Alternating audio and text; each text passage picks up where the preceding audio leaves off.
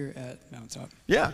So if you're joining us online, thank you so much, uh, and uh, great to see so many people in the room every week. There's there's a few more, but we want you to know we got room for you. So if you're uh, interested in coming, we're spreading people out, uh, but we're always going to be here online. So, hey, I, I wanted to invite Ben up here this morning at the beginning because we were having a conversation in our programming meeting as we were planning worship and. What a great, incredible worship set. Thank you so much. Gosh, Man, I- we had church. Yeah. We had church. Th- thankfully, this story is not going to get me worked up. Yeah. I just, Yeah, yeah. That that, that got, tou- that got tough. us worked up. It's tough to sing when you're crying. So, how many of you have ever you ever you remember going to the shopping mall when we went to malls? You remember that? And just sat down and done people watching. Anybody done that? Or the airport? It's like the best place to do people watching. And so we were kind of talking about people watching, and that made us that took us to a conversation about this website called People of Walmart. That's right, yeah.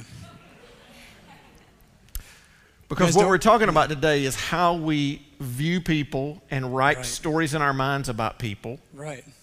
And you had a story that I, I wanted you- I want to ask you if you would share. Yeah. Um, so I don't know if you remember the time, that, that really key moment in history where we all had phones that had cameras on them. And we were like, whoa, what can we do with these things, Yeah. right? And like, not that we didn't grow up with that, but all of a sudden, that's like these sites like people of Walmart started popping up because you'd be out in public and you'd see something and be like, whoa. and so we get we snap a little shot, and they people started posting that stuff up there. And I remember like following on that site and just thinking it was really funny and wow, look at you know look at what we were seeing on this site. Yeah. And They wore that. yeah, they Walmart, right? wow, like or they're doing that in Yeah. public. So, um, and I remember, but there's this kind of sense of posting that stuff up there, and uh, and sure enough, like one of my friends was like, "Hey, I, I was in Walmart and I snapped a shot. You'll never believe. You got to see this." And and they, she came up and showed me this. I'm like, "Whoa, whoa! I can't believe that's happening!" Right? And and we said we should. I I said we should we should post this, right? We should we should put this up there. Um, uh, because we really we, we kind of kidded ourselves into thinking maybe if we post this up there this won't become a trend right? Like whatever that person's doing it just needs to stop. And so like we kidded ourselves on that. We said this is funny. And long story short he sends me the, the picture and and I, I at least had the decency to go you know what? Uh, i'm going to blur not only the face of my friend but i'm, I'm actually going to mess around with that. I'm not i'm going to make sure that person's face is not on here. Um, but I, you know, justified in my mind that this is going to be fun. This is Yeah. funny, ha ha ha. So we posted it, or I sent it in, and they said, "Hey, put together a caption like what you would put under here." And it was what I did was cheesy and more lighthearted, and you know, kept it light. I didn't hear back from them for like probably I think it was a couple months. I finally got this email back. It said, "Hey, congratulations. We accepted your submission to peopleofwalmart.com." And I was, you know, in- inside I'm like, "Oh, cool. You know, I'm going to be famous." You've really made it, I've made it. Like Yeah. this is my big break, right? Um, and so underneath it said, you know, but we didn't like your caption. Uh, it was, it didn't capture the, the, the spirit of this site. It was too cheesy and it was too kind. And I said in my, uh, that was that moment where you go, oh, what did I do? And I mean, really, it was like, oh no. And sure enough, visited the site, pulled it up, and what they wrote underneath the caption was a true, like, it was a Holy Spirit moment for me because they wrote some of the most cruel and words that just can't be repeated here about this person. And I realized for a moment there, sure, I blurred her face out and I kidded myself into thinking I was doing the world a favor by pointing what she was doing out, but it wasn't right. Mm. And in my spirit, and the Holy Spirit just like, hey, that's not right.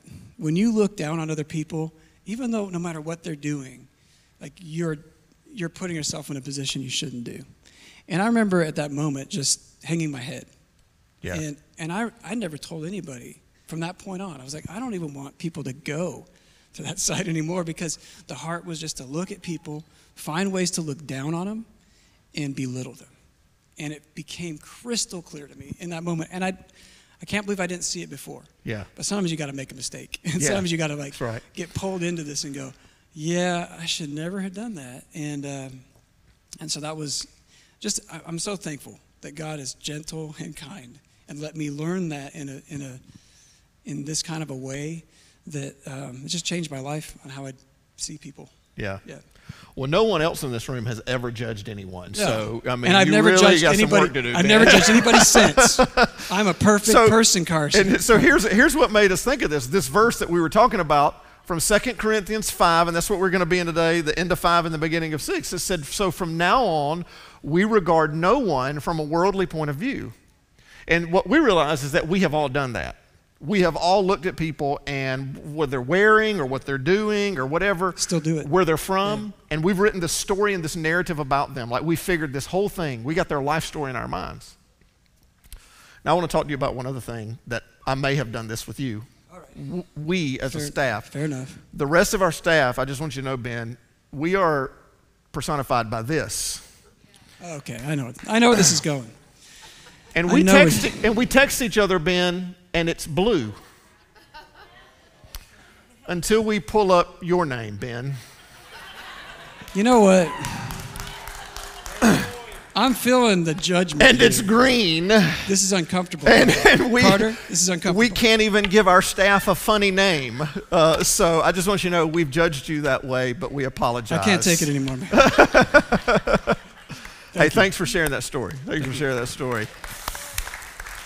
So we've all done that, right? We've all got stories. Listen, we all make up narratives in our minds when we see people wearing some of these logos, right?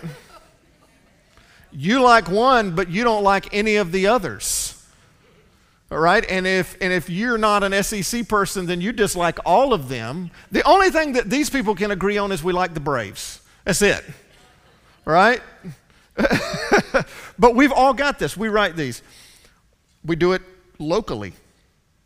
Like we decide when we look around Birmingham what, it, what Hoover people are like, or what Irondale people are like, or what Mountain Brook people are like, or what Fair, maybe you're a little out and you're Fairfield or Bessemer or Pelham, or what Vestavia Hills people are like, or what people in the city in, that actually have a Birmingham address are like. We write narratives in our mind about what those people are. And they're kind of funny when we play high school football, but sometimes we think they're true. Uh, we do this when it comes to success, what we think success looks like, about how someone dresses. Have you ever noticed that every presidential candidate dresses the same no matter what party they're from? Have you noticed that? Every male presidential candidate wears a dark suit, white shirt, red or blue tie, and every female presidential candidate wears a bright, solid color women's suit. Do you know why they wear that? Because some focus group has told them that that's what you and I think success looks like. So that's how they dress. And we do, we've done that for years based on how people dress, what kind of job they have, what kind of house they have, what kind of car they drive, right? Do they drive a Beamer, a Beetle, or a Beater? And sometimes we make up our mind about what kind of person they are because of that. We do this generationally, don't we? I mean, we got the baby boomers and the millennials. They seem to be the ones that do the most arguing. And the millennial, if a, if a boomer says something that maybe is a little cheesy or not cool, then the millennials say, okay, boomer. Right? But that's really derogatory. And the boomers respond, hey, you may be wearing flannel, but you've never actually picked up an axe, right? and here's little old me. I'm right in the middle. I'm Generation Xer. Uh, I'm right in the middle, you know, the little forgotten generation, and now we got the generation Gen Z that's coming behind that. We do that with, with that. Of course, the good news is, is we never ever do this with political parties. Of course we do. Republicans make up their minds about what kind of people they think Democrats are, and we write a story about them, and Democrats make up their mind about what kind of people Republicans are, and both of them make up their minds about what kind of people independent people, like they don't believe anything, right? That's what we say. We, we write nor- stories and narratives in our minds. The bottom line is it comes to this we write stories in our minds for people that are different from us. If they have different morals, different values, different lifestyles, they're just different. And in our minds, we view them, we regard them from a worldly point of view as Paul said. And of course, right now, at the forefront of our minds is how we've done this with race. And I mean, there's no denying that this has been true about race in our country. There's no denying that there, there, we have a history in our country that people have been regarded differently because of the color and the tone of their skin, simply because of pigment. There's no denying that. And yet, at the same time, right now, and I believe this to be true in our church, certainly at Mountaintop, is that every single one of us would 100% believe that racism is a sin, that racism is wrong. And yet, despite our agreement on that, now it's not just about the color of skin, it's about how we even think about this issue. What angle we come to this issue. And our emotions are sky high with this right now. Our emotions are sky high. Right? We, um, we mentioned last Sunday that we're beginning some conversations about race. And I'm white, and almost all of our leadership is white, and um, most of our staff is white.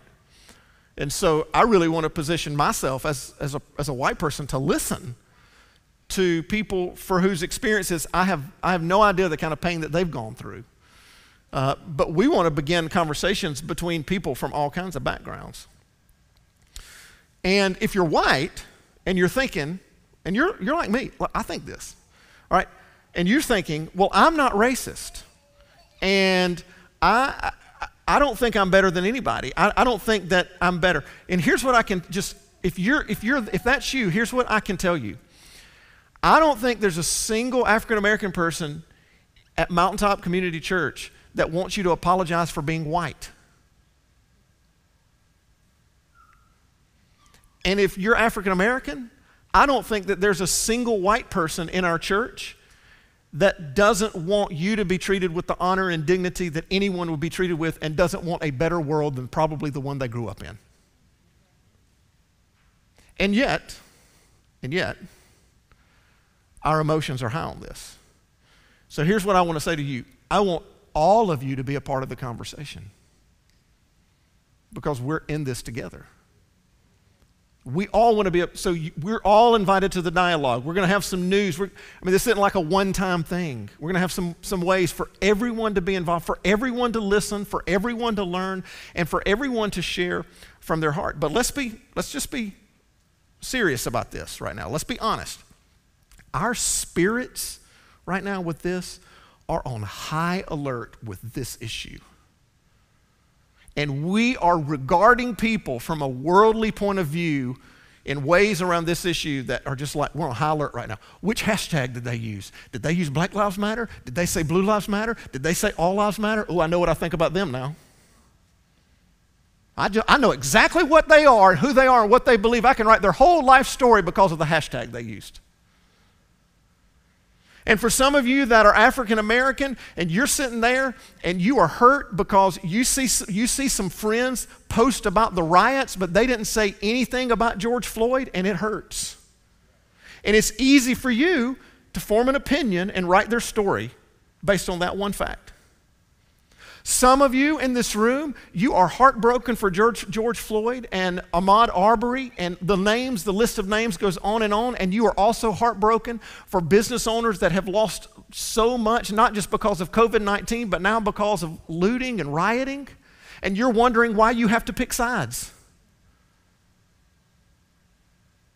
And some of you who are my white brothers and sisters, you hear the word privilege, and in your mind, you go, hey, if you saw where I grew up and how I came up and what my life was, you wouldn't use privilege because I had to work hard to get everywhere I came. And it's easy for you to form an opinion because someone used the word privilege and you have never felt privileged in your whole life.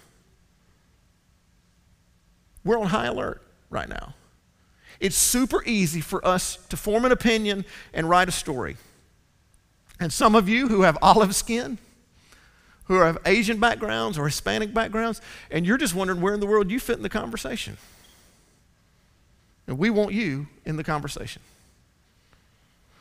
But here's what I want to tell you whether It's about something as serious and heavy as race or as silly as sports.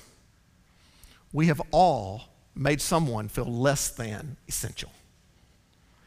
And we have all been made to feel less than essential because of something that maybe was completely out of our control. So, for the last couple of weeks, we've been looking at the scriptures about how God says that we are all essential in Christ. We've been really focusing on us. But today, I, I want to turn that a little bit and talk to the church about how God's people must make it our life's mission to let the whole world know that they are also essential in Christ and because of Christ.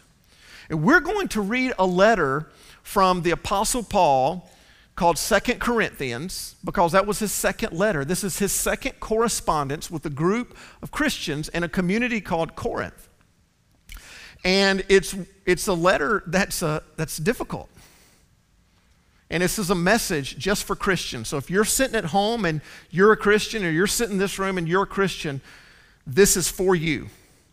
And um, we have to do it. Now, the good news if you're not a believer, if you're watching, maybe someone invited you and you logged on today to check us out for the first time, you're not a believer, or you came today because you're kind of curious, but you're not a believer, good news for you is like you are totally 100% off the hook for this. You don't have to do it. But if you are a believer, you and I have to take what we're going to read seriously.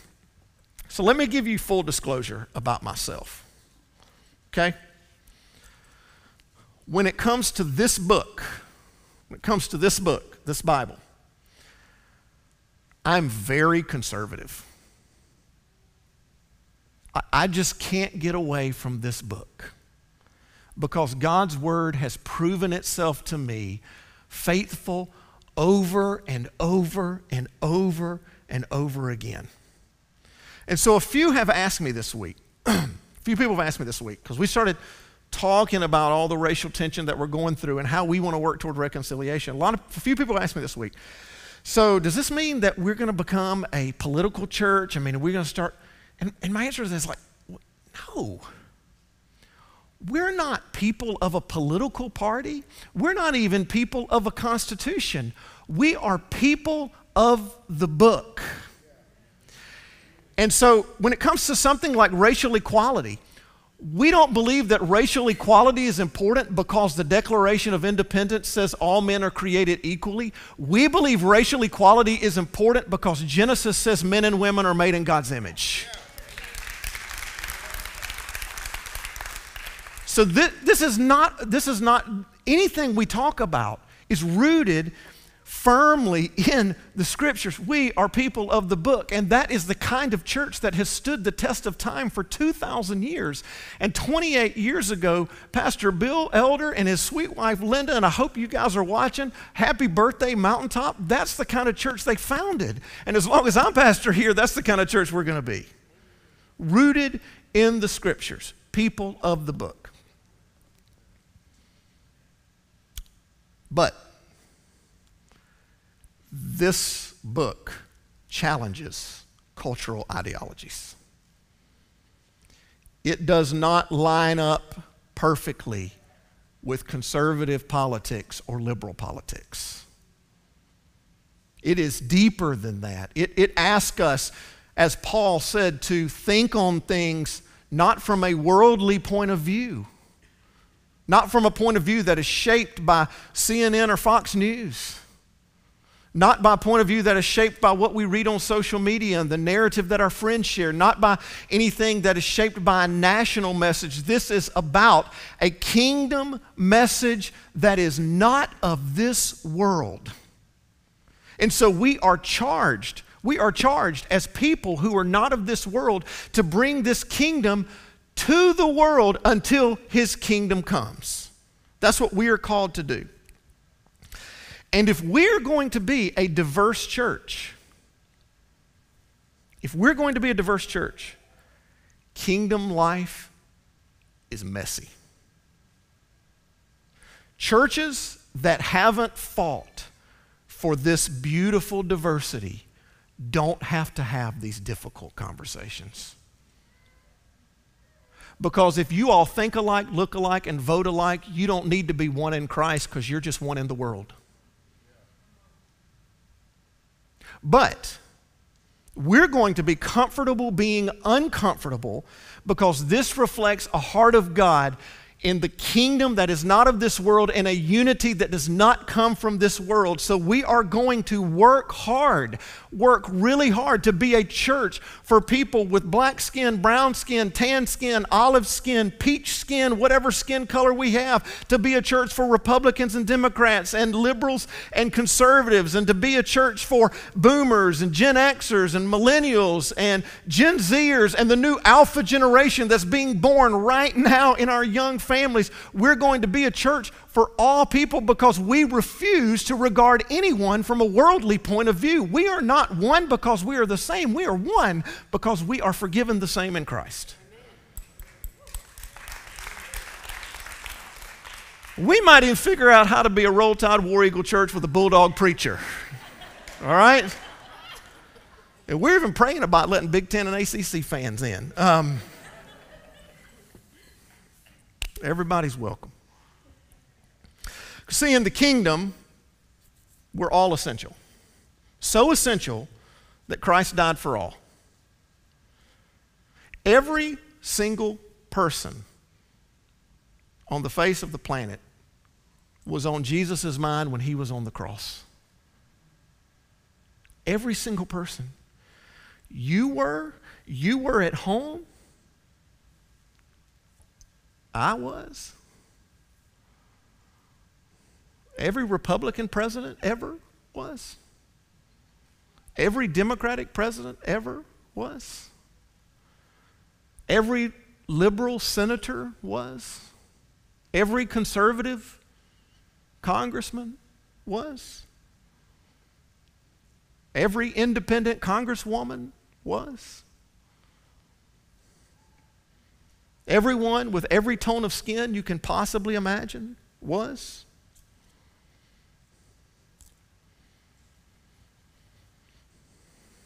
Every good cop was.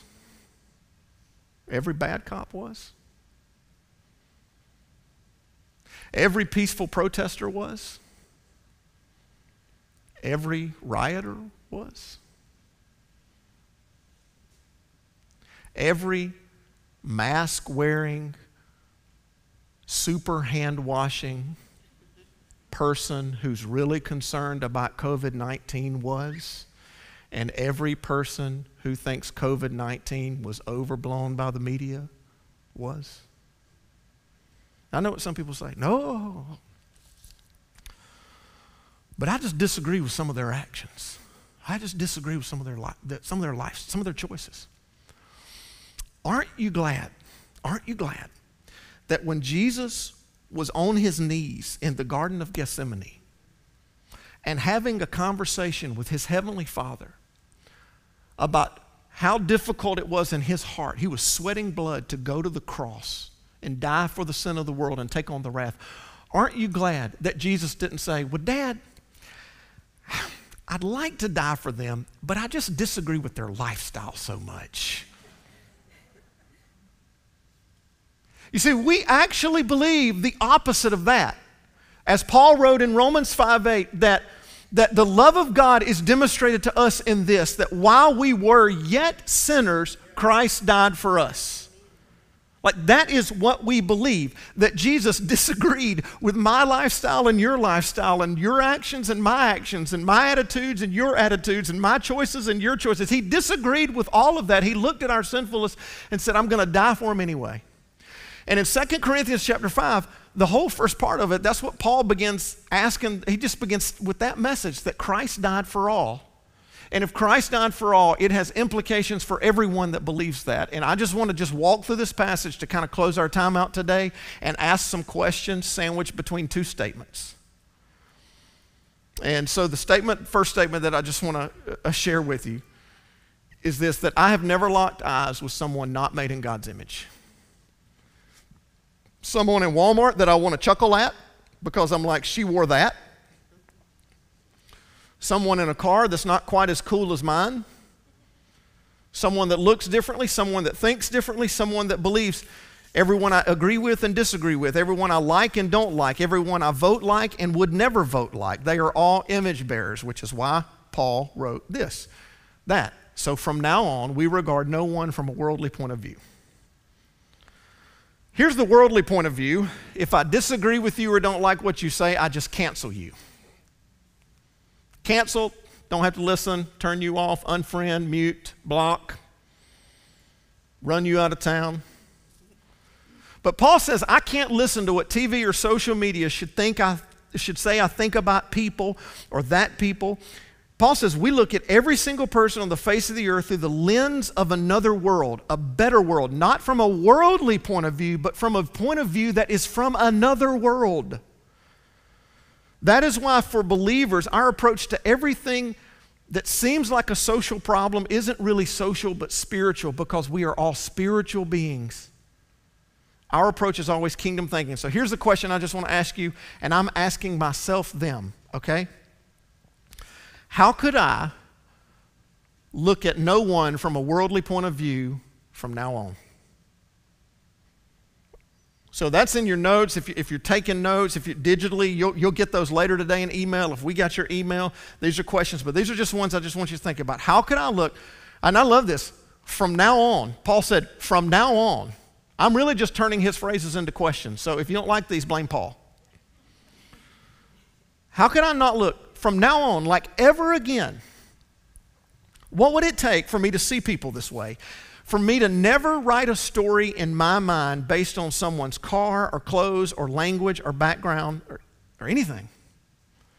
That I'm, I'm, not, I'm going to break through my own pride and prejudices. I'm going to, and I'm, listen, when I look at fellow believers and they say something a little sideways, and in your mind you're going, I don't believe I've said that. Or they post something you disagree with, or they cross a line, or they're not as sensitive as they should be. Am I go- how could I not look at them from a worldly point of view the way I want to react, but I could view them through the eyes of Christ? See them as God sees them. I know what the world's response would be to what they said, what they posted, what they did, but I want to respond the way someone from another world would. Now, I don't know about you, but here's what I know about me. If, if I'm not going to do this ever again, then I, my whole brain is going to have to get rewired. I'm going to have to be made new. Well, Turns out that's what Paul said. So he said, You'll have to become a new creation. Paul said, Though we once regarded Christ in this way, we do so no longer. You see, there was a time we thought Christ was just a prophet, just a real good guy, just a great teacher. Not anymore. We figured out that there is another world kind of way to look and think. Therefore, if anyone is in Christ, the new creation has come. The old has gone, the new is here. So as I come to Christ, that my whole old way of thinking, the way I would have thought about people different than me, who think differently, vote differently, act differently, believe differently, has totally changed. There is a new way. All this is from God who reconciled us to himself through Christ and gave us the ministry of reconciliation. That God was reconciling the world to himself in Christ, not counting people's sins against them, and he has committed to us the message of reconciliation. You're a new creation. You're brand new.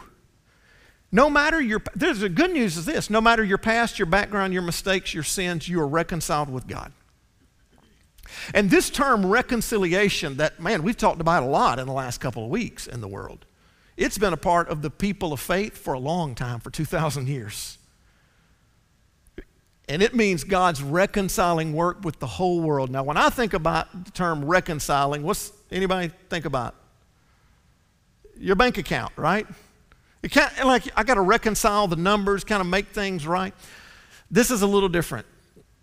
The Greek word for reconciliation is katalasso. And it means to, the, the simplest way to explain it, it means to exchange. But listen, this is going to be more than an hour. We got a lot to talk about. Everybody just be okay with that? if you're at home, get you another cup of coffee, all right? And it means the easiest way to think about it would like if you were to exchange American coins with foreign coins, you would exchange money. But, and that's equal for equal. If you go to Great Britain or, or you go to South America or you go to Africa and you, you know, you got to spend some time there and exchange money, it's the, they eat, they're supposed to equal one another, but these didn't equal one another. God exchanged the life of his son for a relationship with you and me and we couldn't do anything about it, and we couldn't pay anything for it. We didn't deserve it. It was all because of God's grace and mercy. And He has given us, Paul says, not just me, not just pastors, not just our staff, He has given every single one of us the ministry of reconciliation. That is, we are charged with letting the world know that Christ has reconciled them. And that's why we can't view others, we can't regard them from a worldly point of view because Christ didn't regard us that way. So here's the question I just want to ask you Have I fully embraced reconciliation with God through Christ as a new creation? Because if you haven't, this, none of this, what I'm talking about, will make sense today. If you are a Christian because you have some good morals, or you think you're a Christian because your mama and daddy told you to be a Christian, or you think you're a Christian because you grew up going to Sunday school, this won't make sense. This will only make sense if you realize that you are broken and sinful and helpless before an almighty and holy God, and He has reconciled all of a holy heaven and creation with you through the grace of his son Jesus Christ. When you, when you get that, it breaks down all pride.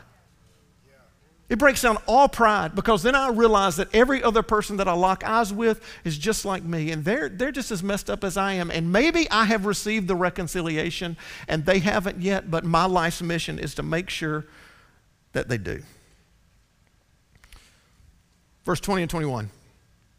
We are therefore Christ's ambassadors. Now, Debbie, that translation is wrong. It's supposed to say the pastoral staff then is Christ's ambassadors. We, you, me, all of us. Teenagers, you. We are therefore Christ's ambassadors, as though God were making his appeal through us. We implore you on Christ's behalf be reconciled to God. God made him who had no sin to be sin for us. That's the message, that's the gospel. So that in him we might become the righteousness of God. We are ambassadors, we are representatives, and Jesus needs us to be the righteousness of God for the sake of the world. It is not just the job of professional clergy. The day you got baptized, you got sent into ministry, into your office, into your classroom, into your neighborhood, on your ball teams. So here's the question If I'm the only ambassador for Christ someone ever meets, will God be able to make his appeal through me? If I am the only ambassador for Christ someone ever meets, will God be able to make his appeal through me? If my Facebook post is the only Facebook post someone ever reads from a believer, will God be able to use me to make his appeal through me? Even if they vote differently than me, or if they think differently than me about all that's going on in the world. That's what it means to be for Birmingham, friends. It is not a hashtag punchline or a food drive. It is a radical commitment every single day of our lives in every person that we come across. For them to say, I don't think I know what I think about Christians, and I don't know what I think about what Christians believe, but I know this one Christian, and I know they're for me. And there's something different about them. And if I was ever going to talk to a Christian about my spiritual life. They'd be the one I'd talk to. And if I was ever going to go to church, I'd want to know what church they go to. You want to be for Birmingham? Let's do that. We're almost done. Next, into chapter 6, verses 1 and 2. We are God, as God's co workers. That blows me away. Because I want to be like, it's all about God. And Paul says, well, sort of, and you. We are God's co workers. We urge you not to receive God's grace in vain. That means the grace you received wasn't just about you, it was about what you do with it. For he says, In the time of favor I heard you, and in the day of salvation I helped you. I tell you, now is the time of God's favor. Now is the day of salvation. Now, now, now, now, now. And our world needs it now. And then he says, So we put no stumbling block in anyone's path so that our ministry will not be discredited.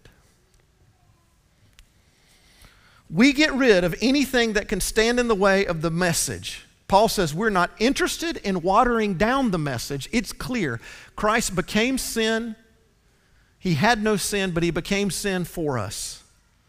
Paul says, I'm not willing to let any secondary thing get in the way of a primary thing. And so here'd be the question I would ask you Are there any stumbling blocks in my life that are discrediting my ministry to others? My lifestyle, my habits, my attitudes, my social media presence, my language, my assumptions that would discredit someone else from hearing the one message that I so desperately want them to hear. Paul would ask us, Are you willing to get rid of it for the ministry to which you have been called? And you've been called to it, and I've been called to it. And you don't have to be on a church staff. And then, so the last one says this Rather, as servants of God, we commend ourselves in every way. Every way.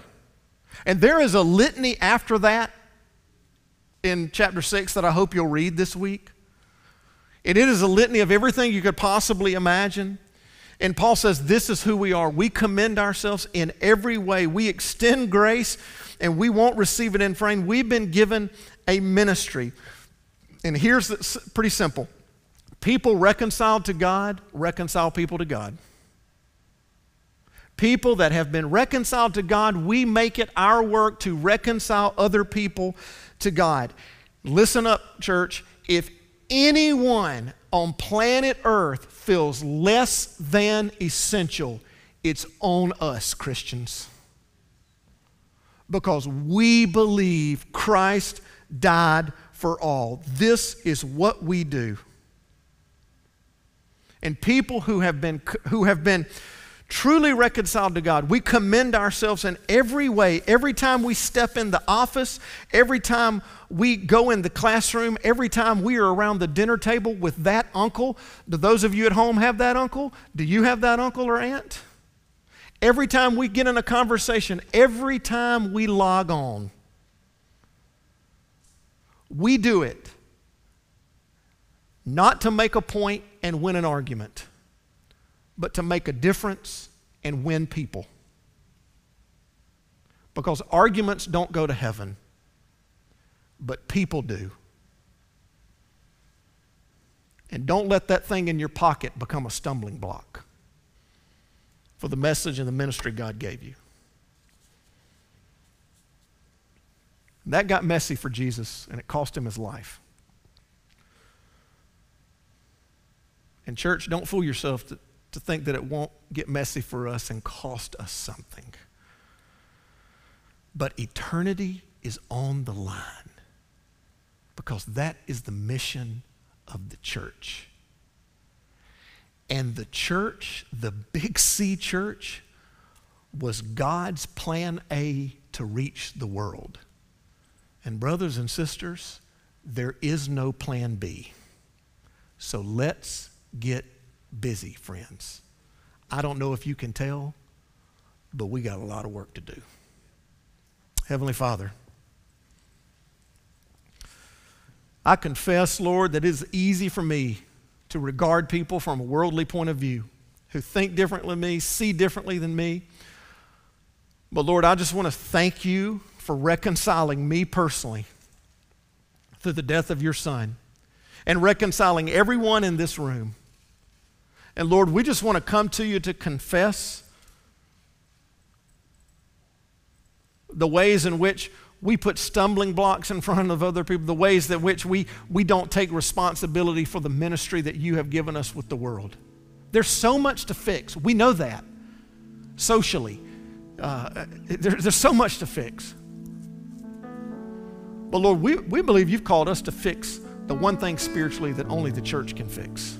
And that's going to cause us to have to have conversations about what it means uh, to be a body of believers that are different and diverse.